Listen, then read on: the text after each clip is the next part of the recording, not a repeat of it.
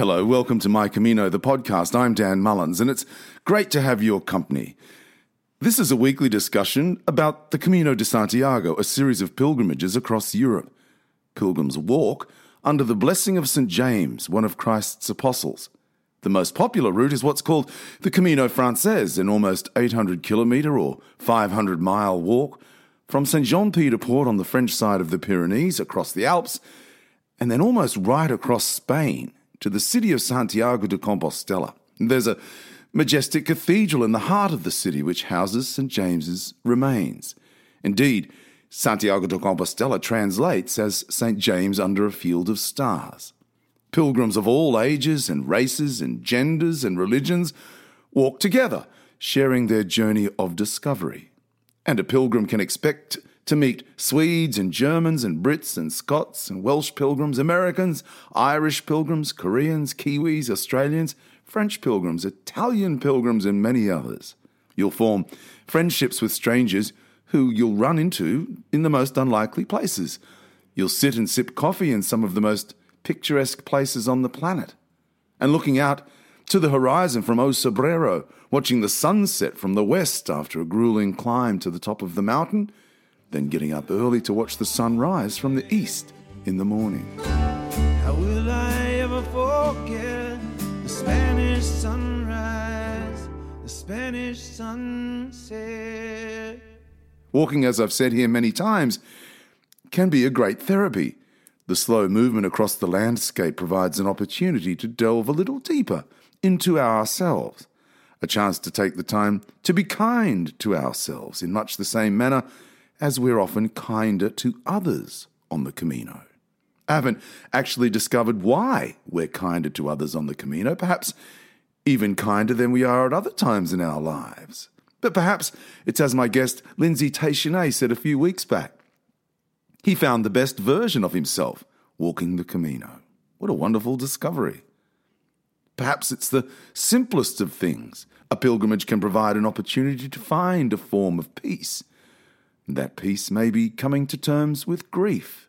Actually, as an aside, I read somewhere this week in an article about the Queen, Queen Elizabeth, she said once, Grief is the price we pay for loving. I thought that was a brilliant insight. Anyway, just thought I'd throw it in there. but it's a lovely sentiment, isn't it? Grief is the price we pay for loving. Back to the pilgrimage and peace. Peace for you might be like Lindsay Teixeira, finding yourself. Or perhaps you walk the Camino to pose a question to yourself What's next in my life? Should I go back to study? Should I buy that business that I've had an eye on? Finding your own peace. What a blessing. What a miracle. What a journey. What a pilgrimage. There's a great quote from Thich Nhat Hanh, the Vietnamese spiritual leader, poet, and peace activist. He said, The miracle is not to walk on water the miracle is to walk on the green earth, dwelling deeply in the present moment and feeling truly alive. Hmm, amen. My guest this week is from the northwest of England, just outside Manchester. Sean Gallagher came up on my radar when someone sent me a link to his YouTube videos. He's on the line. Welcome, Pilgrim. Well, thank you, Dan, and it's good to be good to be with you this morning. Yeah, I, I read on YouTube that you've been walking Caminos for 21 years. How did the Camino come into your life? Right. Well, it came to my life in 1999 when I was 50. That for my 50th birthday, I wanted to do something something different. I have done a lot of um, long distance walking in England um, and there are parts of England which are very good for, for walking. For my 50th birthday, I wanted to walk uh, on the continent, I suppose, where we maybe guaranteed better weather and just to do something different. So I, I found the uh, Camino Frances, and I can't honestly remember how I, how I found it. But the motivation for going was really to do a long distance walk rather than to do a pilgrimage. So I had five weeks off work and travelled down to Saint Jean Pied de Port with the brother in law and my two sons. I've got four children. My two sons, Matthew and Danny, um, they came with me. And they walked with me for two weeks to Burgos. Then they returned home. And then I carried on by myself to, to Santiago, although a friend did come out, a friend called Keith came out um, to walk the last the last week with me, and it was from then that I was really uh, became hooked on it and wanted to do more walking on the Camino. So for the next 21 years, from until 2019, uh, I have walked on different routes in the Camino. Um, not always to Santiago. I've, I've been to Santiago. I've walked into Santiago four times, but I've done many walks when many years walking when I may have just been in France or just been in Portugal and not even got into Spain or even into into Galicia. Mm. So for about six years, it was really just walking on the Camino routes in France. So what I say is that I've done. It depends what you mean. Because people say they've walked the Camino. I've walked into Santiago, like I say, on four occasions, but for 21 years, I have been walking on the Camino routes, the routes that are available in France, uh, Portugal, Italy, uh, and Spain itself. So, where were you when you turned 50? Uh, I was actually in Burgos. Right, so that, uh, that was when your sons were still with you when you turned 50? They were, right, yeah. yeah, they, yeah. I was 50 on the 1st of April, 1999. And uh, my sons and my brother in law, Graham, uh, they were with me. Uh, so had a, really nice meal outside the the cathedral in Burgos, and uh, then they they they went back home. Then I was very lonely actually after they uh, after they left, and uh, for the next um, 10, 11 days, I was walking walking by myself, and I, I did find that difficult at first. Uh, until I got into it, and then realised, you know, you, buy, you meet people, you walk people, some people one day, maybe another group another day. But w- one thing about it then, I didn't collect the the stamps. Oh. So I hadn't realised about the the um, Compostela and the credentials. So I was getting, I did start then to get some stamps in my guidebook. I was using a guidebook from the Confraternity of St. James. And it was only actually when I got into into Santiago that there was um, a German group, and they had a like a, a group leader and a guide, and um, so I just met up with them and was having drinks with them in Santiago itself. And they, I said I'd, I'd explained that I didn't get the Compostela because I didn't have the um, all the, the, the information needed. The I hadn't been getting the stamps on the way. So this guy, I can't remember his name, but he he said I'll sort that. So we, we went to the Camino office. I mean, in those days, I suppose there weren't as, there were obviously weren't as many people. Uh, there weren't big queues like there is there is now. Yeah. At the office, and he just they knew him very well because he was he like organised groups um, from from somewhere in Germany, and uh, he he took me in and he said, "I've I've been I've seen this guy walking on the Camino, you know, for the last two or three weeks. Um, I can vouch for him." And they and they let me have the they oh. let me have the oh. Compostela just on his his word. Oh, but oh, wow. one good thing, one good thing then about having the Compostela was that I don't know when it stopped, was that you could actually book if you book your flight home, and I presume it was to anywhere, then the Spanish airline give you fifty percent off your ticket to get back home. So I hadn't got a return ticket because I, we'd actually travelled by train to San Jean Pied de Port, but I flew back then from Santiago. But because I had a Compostela, um, 50% off, 50% reduction in the price of the flight, the flights home. I didn't know that. That's a great story. Uh, no, but I don't know when.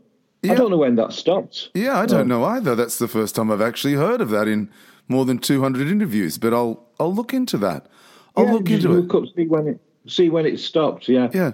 I'm, yeah. I'm really interested to, to get, I want to get to your videos in a moment, but um, you also do talks about the Camino. Um, why, do, why do you think it's, it's sort of found a resonance with you? Uh, you might tell us where you do the talks and what you talk about, but I'm, I'm probably more interested in why you, you sort of think it's, it's sort of become so important to you. Well, that is, I mean, that is a difficult question. I mean, a lot of people here, my, my family, they associate like the Camino with me, and I, I have um, like Camino shells around the house. I've got one at the front, the front porch, and uh, there's obviously a lot of photographs and uh, around the house of the of the Camino. So I think it's just become part of my part of my life. And what I tried to do was so like the first the first walk, the first Camino was with um, like say a brother-in-law and two sons. So each year that I'm walking, what I do is I tell people what I'm doing, where I'll be, and I and I say where I'll be each night, and then I give that to family and friends, and most of the time, um, family or friends are actually walking with me. I do have some some weeks by myself, some days by myself, but in general, I've got family or friends who are walking with me. So I mean, obviously, we try and meet meet up and links with other pilgrims, other people who are walking. Uh, but it's it's also become something where I, where I'm able to share time with um, with my own friends and friends and family. Yeah, yeah, how lovely. So tell us about the talks that you do. Well, this is mainly to because of my interest in it. I've got some, um, you know, the uh, PowerPoint slides, some photographs, and just explain to people. So he, it's probably I don't know if it's the same uh, with you, but over here there are a lot of small community groups. I mean, there might be parish groups, or just groups of walkers, or just groups of people who meet uh, and invite different speakers. Um, so it's usually just for an hour or so. So I go along, I just talk about the Camino and uh, answer questions and quite a few people have actually um, walked the Camino uh, be- because of that, and some people have. Uh, a few people have actually have actually walked with um, myself. They just said, "Well, when are you going?" And I said, "Well, this is this is what I'm doing." I think a lot of people are worried about. Um, they don't want to do it by themselves, or they're mm. afraid of making that first step. And I think yeah. it's trying to get across to people that, you know, anybody can do it. You know, you can walk as far as you want to walk. You can get your well nowadays you can get your bags carried if you if you want to. Um, you don't need a compass. You don't need maps. Um, you just follow the follow the yellow arrows. Uh, the people you meet are always friendly and very w- willing to uh, offer help. Uh, you know, in terms of where where's a good place to stay, um, how far, how difficult the walk is, how far it is to walk yeah. in a particular way. It's just so easy to to do it. And I mean, even if I, I don't actually speak any Spanish or French um, or, or, Portuguese, I don't. I'm, I'm, pretty useless on foreign languages. Uh, but uh, I've always got by and uh, never really had any any issues. It's a lot easier these days with Google Translate as well, isn't it? You just you can always just look well, it up. well, yeah, I'm not. I've I don't use um, I mean, I should have the mobile phone and the laptop, but I don't tend to use. I don't use the Google Translate, and I don't use the. You know, a lot of pilgrims now, whereas one time, you know, you see people with guidebooks and yeah. GPS. Um, uh, but now it's all these. They've got everything on the phone, so and I don't. I don't use that either. The yeah. Google Maps. But when I'm with my family, with me, like the last walk I did was with my daughter, in 2019 uh, when she was actually six months pregnant, and oh. we did we did a short a shortest Camino. We walked from well, we flew to Toulouse, then got a train to Castres, and then walked back into Toulouse, and then back out the other side of Toulouse to Auch. Um, but she was using the the is it GPS? She was using the phone for directions and everything. Where I mean, I, I just think you don't really need it, but I suppose it's a good backup. And if you if you know how to use it, and more, increasingly people can use it, then fine. Yeah. yeah. and you're following the red and white stripes in France, aren't you? Not the yellow arrows. Yeah, the yeah the um, the GR routes. Mm. Yeah, yeah, always, yeah. There's always there's always quite a lot of um, yeah, quite a lot of shells. I mean, yeah, right. Though in France, the the the routes do tend to follow the the GR routes. Yeah, yeah. Um, so, so, I have actually walked across France twice. I walked from I walked from Geneva down to uh, Le Puy, Wow. and then from Le Puy right down to San, San John. And actually, that was in two trips. One trip was Geneva to Le Puy, and then I walked from Le Puy down to San John. Uh, but it's probably about six weeks, six weeks walking. I, I reckon on a hundred, a hundred miles a week. Um, so it's probably that's probably about must be about six hundred miles. And the other time was from Arles, which is a beautiful city in the south of France, and then walked through the Camargue, um, and then over into Spain through the Somport, the Somport Pass. I imagine you've probably seen a great deal of change on the Camino in 21 years. Well, I have. I mean, interesting. That is a good point because I think the, the change probably is on, on the Camino Frances. But so when I did the Camino Frances back in 1999, um, I mean, obviously since then the numbers have ex, have, ex, have exploded, and, and um, maybe I say I was going to say unfortunately. I mean, I think too many people focus on the Camino the Camino Frances, and um, you know that there are a lot of other a lot of other routes and uh, to to Santiago, a lot of other places that you can you can walk. Um, but it was a couple of years that the the route, the northern route, actually joins up with the Camino Frances for the last couple of days, and it was noticeable that we, we as, we, as the the northern route joined up with the Camino Frances, it was like it was like a motorway, just the sheer number of Yeah. sheer number of people. So for the next two days, it was just really, I would say, like just throngs of people walking, and wh- which is good um, as well because I mean, there's obviously some uh, when you're walking on some of the routes. I mean, you can go days without without actually meeting anybody or without or without bumping into anybody. Um, I mean, it's one one reason why I want to go back and walk the the routes up from Seville Oh, because it's a re- really lovely walk, and it, but it's it is quieter. You don't meet as many other other pilgrims. So, so you, um, you- I suppose I, I, I suppose the interesting part about that is that you um, didn't enjoy walking on your own. Uh, in that, uh, you know, after your 50th birthday and those first 11 days walking across the Meseta. and, and yet here you are, here you are sort of thinking, hmm, where will I walk next? And I might head off. So you don't mind walking on your own now? Well, I didn't do it, and uh, I have done weeks being walks on myself. But my family, um, I had a, an illness when I, in 2014. Um, well, it was this, this viral encephalitis. It was, and uh, I was basically I was in a coma for about 11 days.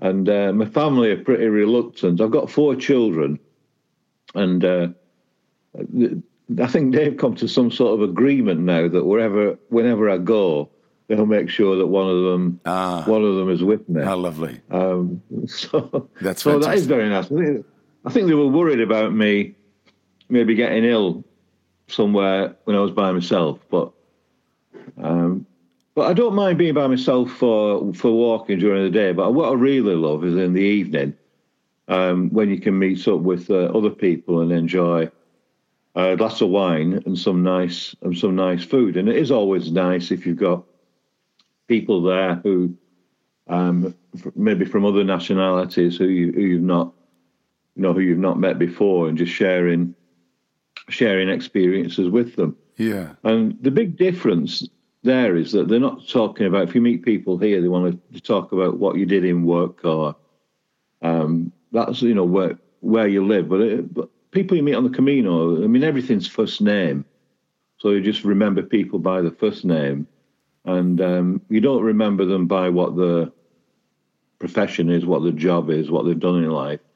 Um, it's just more about where they're walking to. You might you might say, oh, there's such a body, they're walking, uh, they're walking to Burgos, or there's somebody they're walking to uh, Salamanca, but they, they they started off, and so you get to to remember people in that way rather than um, anything else about the person. Yeah, and and I think that's fantastic that you can just take them on face value.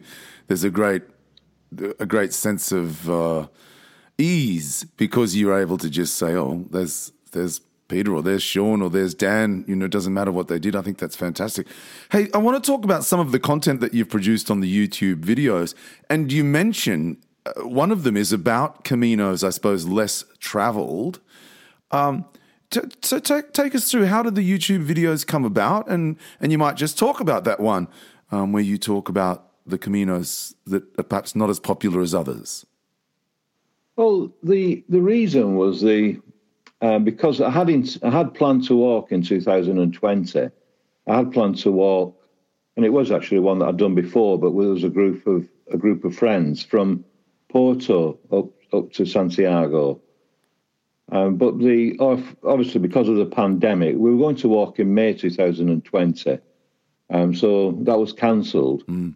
So I started looking at YouTube's myself um, and uh, I thought that the, in the main, there was too much focus on the Camino Frances, and maybe also that they were mainly done by younger people.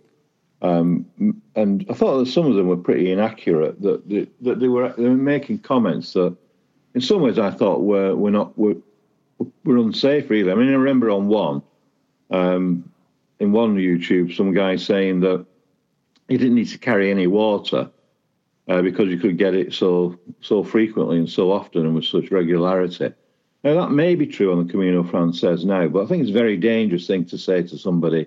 I'd always say you should carry water, uh, and certainly if you're walking on somewhere like the uh, Via de la Plata up from Santiago, up from up from Seville, uh, when the weather can be very hot, um, you would actually be it would be dangerous to walk mm. without carrying at least I'd say at least two liters of of water. So that's why I decided that I would do um, some YouTubes, um, just because I hadn't the opportunity to walk myself, and uh, I thought that I could actually provide some uh, useful information or reasonable information, but also show that somebody of um, my age that you know the world is not just about young people. That just as we get older uh, people shouldn't write us off.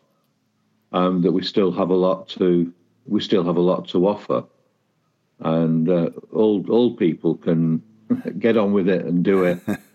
and I think it's good that older people try something new as well. So I mean, some people sort of laughed at me when I said I was going to do a YouTube. Um, so I think that you know, I think it's more or less saying that's for younger people and. Uh, so I think it was. I think what I try and do is do something different, and um, I suppose to uh, this change that's going on in the world. If you want to become part of it, and then hopefully stay stay younger in uh, outlook on life, and obviously hopefully stay stay fitter as well. So, so that was the reason for the YouTubes. So you've presented these videos. One of one of them, as I said, was about Caminos less travelled. Tell us about the Seville Camino.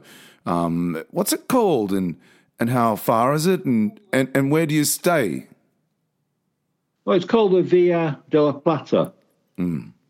And it's an old Roman road. And it was originally, um, Seville was a port. And um, it's not, obviously not now. I think the port is now Cadiz. But the Romans, what they used to do is they, they would be in Seville and they then marched north to Astorga, um, where all the mines are. So they've mined all the minerals in northern Spain.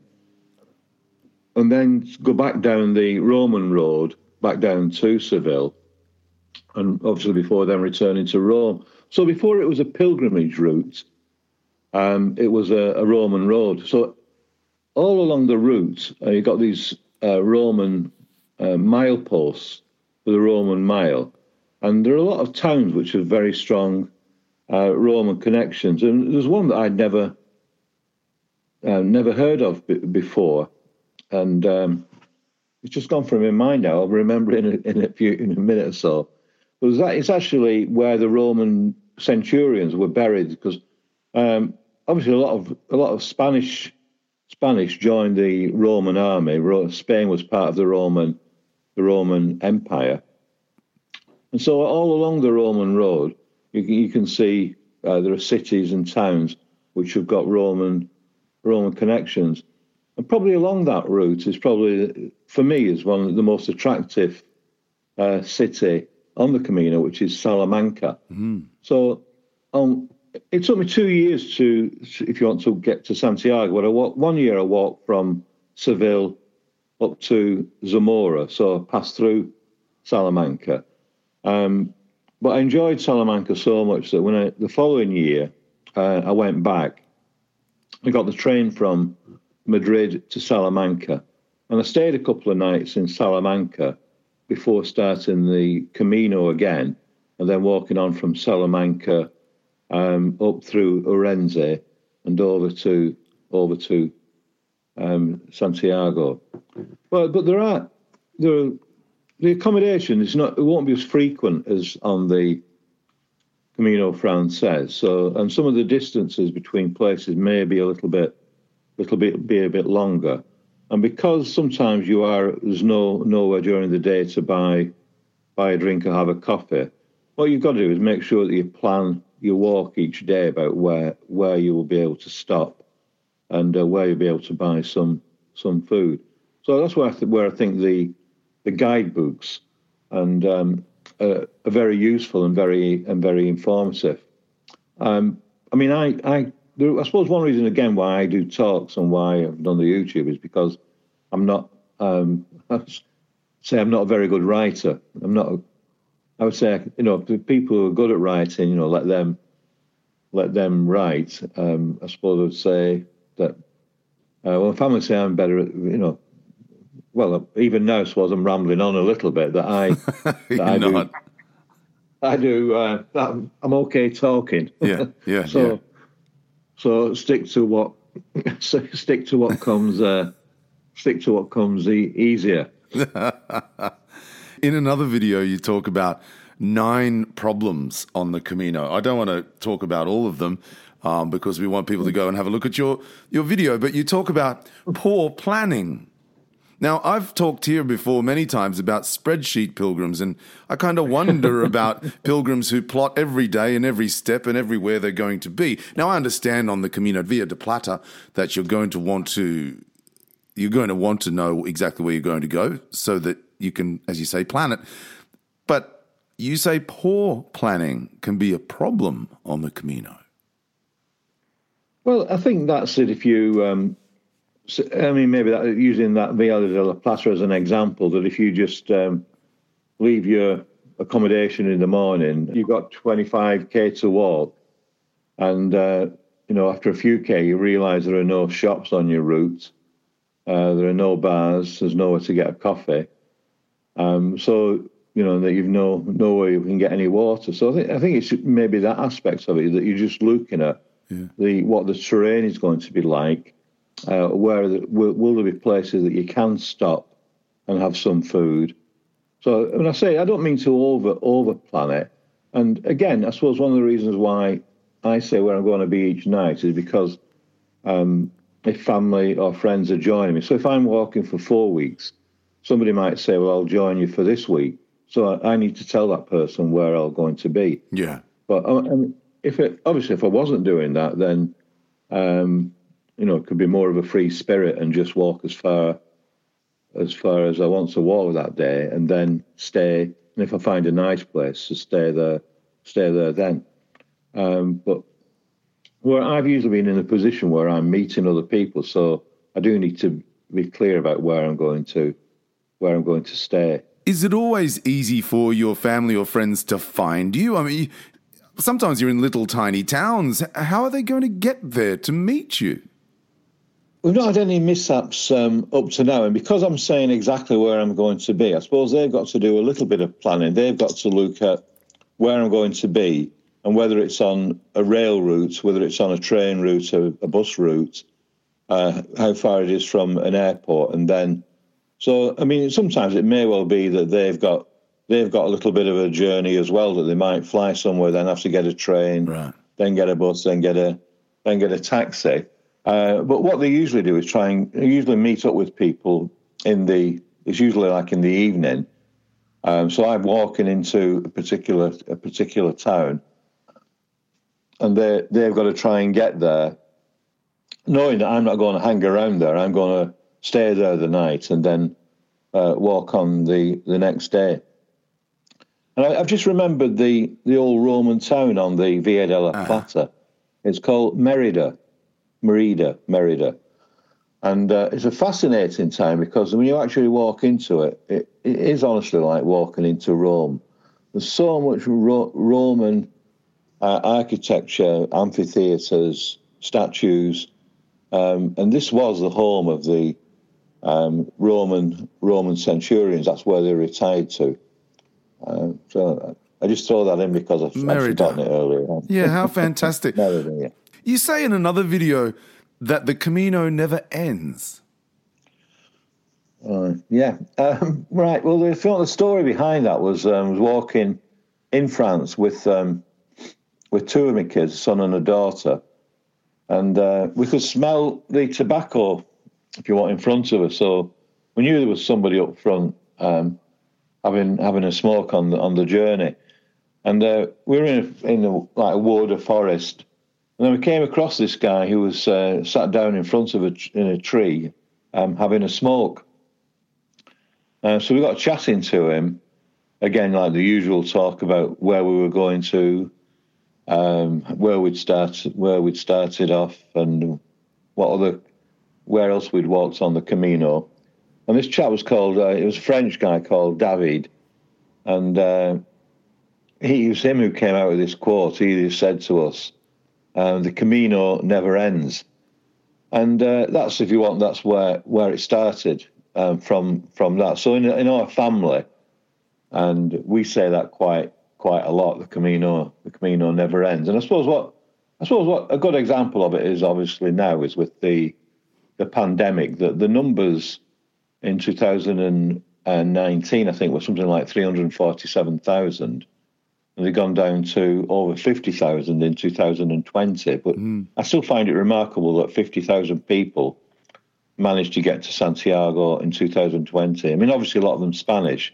But I think it's just saying that the Camino bounces back um, from, like, say, the Spanish Civil War, from pandemics, um, from the Protestant Reformation, from wars in Europe. And the Camino still still with us, and I think it's for that for ourselves as well. Again, it's likening the Camino to a journey uh, that we might have good years, bad years, but um, keep you know that our own personal Camino uh, doesn't end. Yeah. And you take a bit of it home with you too, don't you? You do take it home with you. And I think I like the thing that becomes part of your life as well, that people become, I like think what you, like this kindness, this, um, and not, and not being too that interested in what people, in people's profession, in where, where people work. And I mean, it senses, I mean, probably, in, I think in, in England in particular, seem pretty judgmental uh, based on what people do in life, so what size car they have and wh- where the house is. Um, whereas I think I think it's more about thinking about the the person the person themselves, trying to get to know trying to get to know people. Uh, so it does become a bit of a. And I think another thing that I like from it is this thing about the eating. When um, it's nice to eat. Uh, maybe in England we moved away somewhere from eating around a table and eating together. Mm.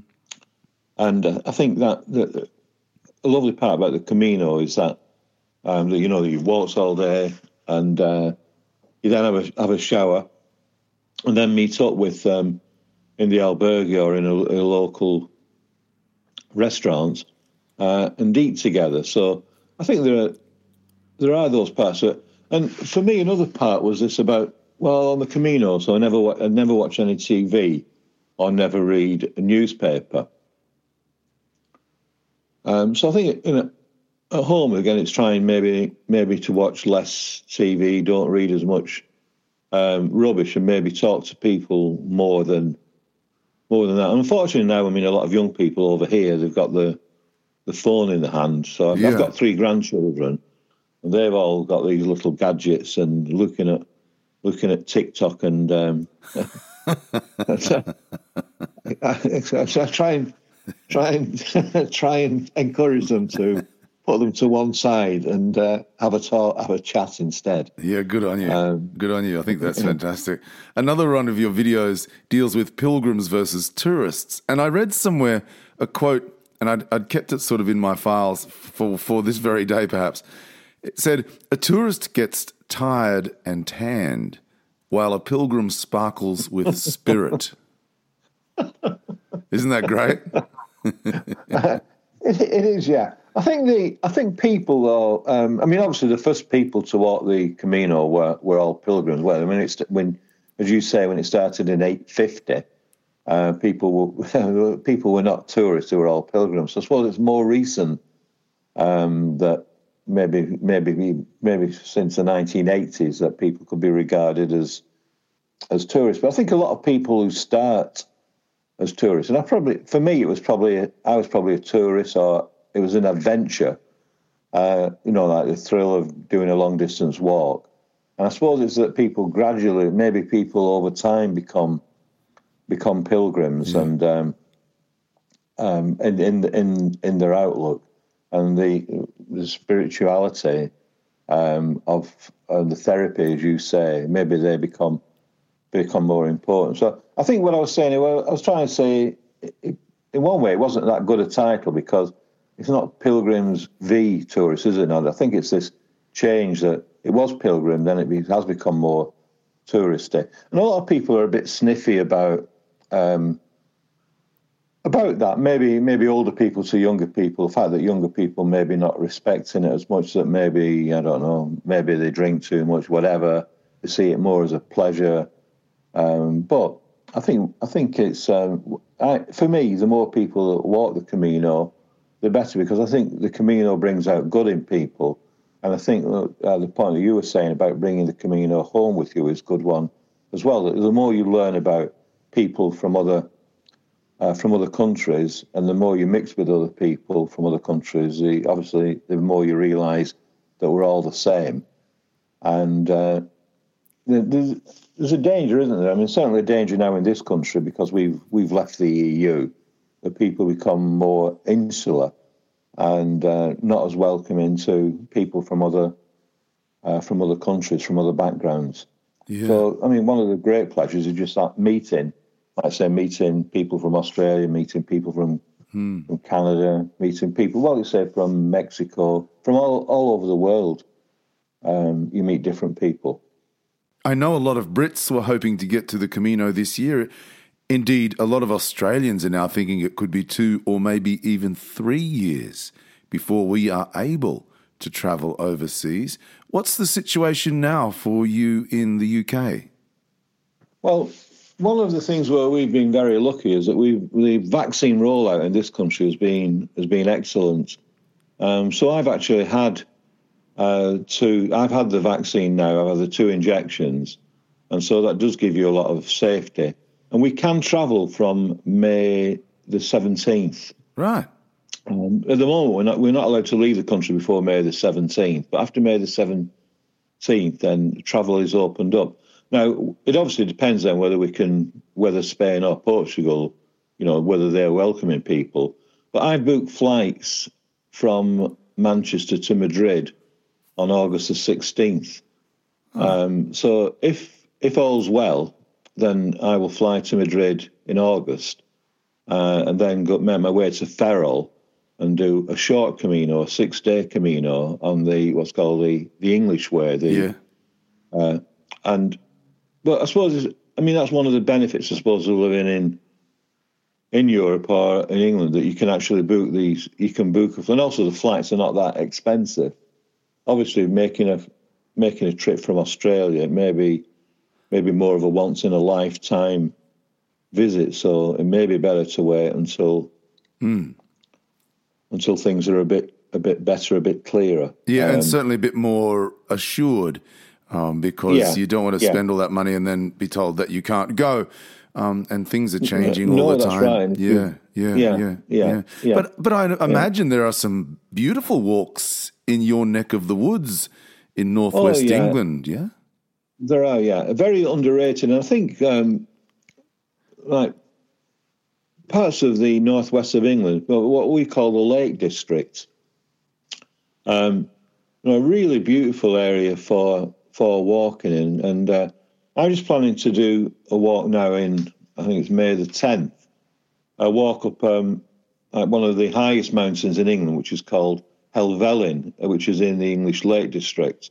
So, I mean, I'd certainly recommend the Lake District in England uh, for if people wanted to come to England. Uh, you know, they might have, they might not be aware of uh, some of the lovely walking that we do have yeah. over over here. Yeah, I, would love to do the the top to the bottom of, of Britain. I'd love to do that big long walk. yeah, um, yeah. I've I've I have read where people have done that. I mean, the one that that I have done is the what's called the coast to coast. So I walked from um, the, starting in the west, the on the west coast in Saint, what's called Saint Bees, and then walking across, and it's about 200 miles across to what's called Robin Hood Bay or Whitby, and that's about two two weeks walking. And that is a fantastic walk because you walk through the English Lake District, and you walk over the Pennines, and then into the Yorkshire Moor. So if anybody is thinking about like a long distance walk in England, um, then I'd recommend it's, it's just called a coast to coast um, walk. And if you Google coast to coast, you'll find lots of information on it. Where do you stay? Well, there's um, um, you can stay. I probably stay in. When I when I first did it, I stayed in youth hostels. Oh, well, a lot of the youth hostels now are being sold off. Sold off, so it could be a mixture of youth hostels and um, and small small um, small hotels. And I don't mean big hotels. I mean you know like small small hostels. So again, I suppose it's like the Camino in northern Spain. That lots of accommodation has has grown up around the around the routes.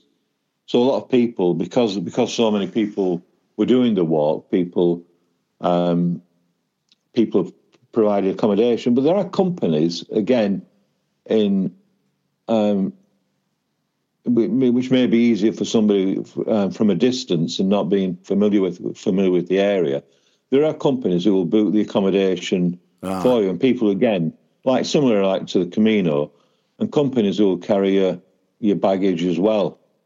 Um, it is actually it's tougher walking than walking on the Camino, um, like the English Lake District. I know I know they're probably only about a thousand meter high, the highest um, fells, but um, it, you, you won't be able to walk as far as say you, can do on the uh, on the Camino. So it's you've got to be better prepared for the for the terrain, and you would need walking boots. Whereas I think a, a lots of the Camino routes you don't need uh, boots. You can you can manage with trainer type yeah, footwear. Yeah, yeah. But yeah. I'd certainly say to anybody if they're only a couple of weeks walking in England, then the coast to coast um, is good. And a lot of these firms will arrange your accommodation for you.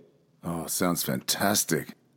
It's great to talk to you, Sean, and I'll tell my listeners where they can find you as we finish. Um, I've thoroughly enjoyed talking with you, and I hope our paths cross one day. Thank you for taking the time to talk with us. Buen camino. Oh, hey, thank you. Thank you, Dan, and good luck, good luck, everybody. Buen camino. Buen camino. My guest this week was Sean Gallagher. Sean has a collection of videos on YouTube. It's as easy as Googling Sean Gallagher Camino, and they'll come up. We're slowly but surely emerging from the pandemic crisis. You and I can feel the freedom looming, as they say. It'll be an opportunity like no other. Imagine the joy of finally getting back to the Camino. It'll be joy on another level. Taking the opportunity to have a good look at ourselves, a chance for slow reflection, Finding peace, what a blessing, what a miracle, what a journey, what a pilgrimage. There's a great quote from Thich Nhat Hanh, the Vietnamese spiritual leader, poet, and peace activist. He said, The miracle is not to walk on water. The miracle is to walk on the green earth, dwelling deeply in the present moment and feeling truly alive. I hope this blessing, such as it is, finds you in full bloom. Until next week, I'm Dan Mullins. Buen Camino. Somewhere along the way, somewhere